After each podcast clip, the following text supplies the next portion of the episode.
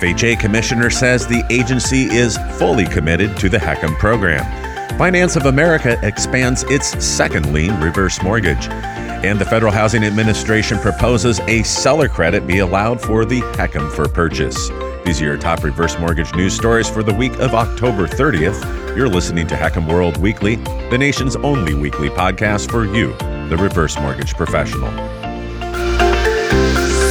FHA Commissioner Julia Gordon reaffirmed the agency's commitment to the HECM program in her keynote address to the National Reverse Mortgage Lenders Association's annual meeting in Nashville, Tennessee last week.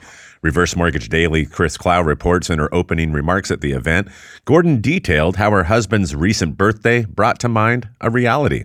This year, he turned 65. That makes him part of the approximately one in six Americans who are 65 or older, said Gordon. The commissioner also noted in 1988, which happens to be the year the HECM program was created, that number was only 1 in 10 Americans who were 65 or older. She explained that's 56 million people now who, as this room well knows, own over $12.2 trillion in home equity. But far too many of our seniors are not okay, meaning they are not financially okay, should not be a surprise due to runaway inflation. And many of those who are nearing the traditional retirement age of 65 cannot afford to stop working. And then there's the mounting costs related to healthcare and aging in place. But that helps to illustrate the purpose of the HECM program, says Gordon.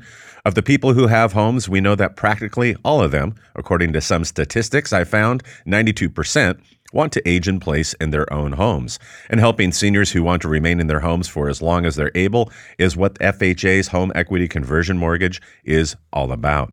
Commissioner Gordon also explained that the agency is committed to work alongside industry stakeholders and explains that FHA and HUD examine HECM policy with a very precise lens and they look for a policy solution that she calls a win win win. That means what makes the program work better for lenders, for borrowers, and for FHA all at the same time. And I'm always looking for those changes. At a time when cash out refinances are just simply impractical due to the interest rate nearly doubling and also the mortgage payment, Finance of America's recent announcement may in fact be an opportunity for reverse mortgage participants. Finance of America Companies is expanding its second lien reverse mortgage through its direct to consumer division through its wholesale partners, and that will make the option available to more who are 55 and older, said the company last Monday. The fixed rate reverse mortgage loan does not impact one's first lien mortgage, neither its balance or rate, and no monthly payments are required on the second, said Finance of America in their statement. The borrower, though, must continue to make payments on the first lien along with their property taxes and insurance. And beginning in November, HomeSafe Second will be offered through Finance of America's Direct to Consumer Division, AAG, with its advertising reaching more than 20 million American consumers each year. Kristen Sieffert, president of Finance of America, said Today's market conditions are uniquely challenging, and innovative financing is needed to fill gaps between consumers and traditional loan products. This is especially true for homeowners over 55 who are not well served by typical home equity solutions, despite home equity generally hitting record highs. We're proud to address that gap with a HomeSafe Second to help retirees and pre retirees access the wealth tied up in their equity without adding a new monthly mortgage payment to their cash obligations. Today, the HomeSafe Second is presently only available in California, Colorado, Connecticut, Florida, South Carolina, and Texas.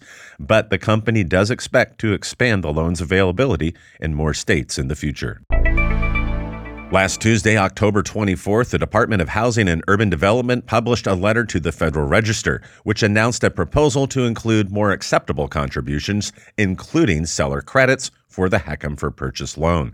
Shortly after the creation of the HECM for Purchase Mortgagee Letter 2009 11 was released, and it required borrowers to satisfy a monetary investment using cash on hand or cash from the sale or liquidation of the mortgagor's assets, most typically being their previous home they sold, and certain additional funding sources as defined by HUD. But Reverse Mortgage Daily reports the provision of this mortgagee letter, in effect, prohibited certain funding sources from the borrower's required monetary investment. And Chief Chief among them was cash or its equivalent in whole or part received from the seller or any other person or entity that financially benefits from the HECM for Purchase transaction, including third parties or entities that are reimbursed directly or indirectly by the seller or any other person or entity that financially benefits from the H4P transaction. And additionally, Mortgagee Letter 2009 11 prohibited seller contributions, also known as seller concessions, in any HECM for Purchase transaction. Thus, we are seeing a big development in FHA's proposal, which was published to the register. FHA's announcement shows that the agency is more closely aligning the HECM interested party contribution policies, which are more similar with FHA's forward mortgage programs, while also meaningfully increasing the sources of funds that are available to a HECM borrower to satisfy the capital requirement to get a HECM for purchase. The agency announced their intent to make this policy effective in a future version of HUD's Single Family Housing Policy Handbook.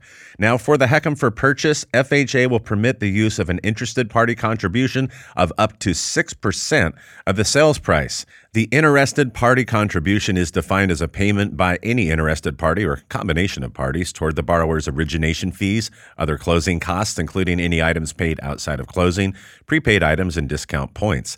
And the 6% limit may be applied toward, but may not exceed, the cost of origination fees, other closing costs paid outside of closing, such as credit reports appraisals, prepaid items, discount points, interested party payment for permanent and temporary interest rate buydowns, and also payment of the initial mortgage insurance premium. Now, FHA is soliciting public comment on the proposal through November 24th.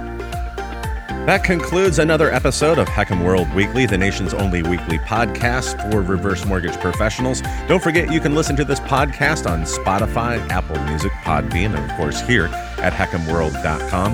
I also want to give a big shout out to those of you I had the pleasure of meeting at NRMLA's annual meeting in Nashville. Also, be sure to check out this week's Industry Leader Update video, which came out today, which examines why 8% 30 year fixed rate mortgages, that's the average today, may in fact be a hidden advantage for reverse mortgage originators.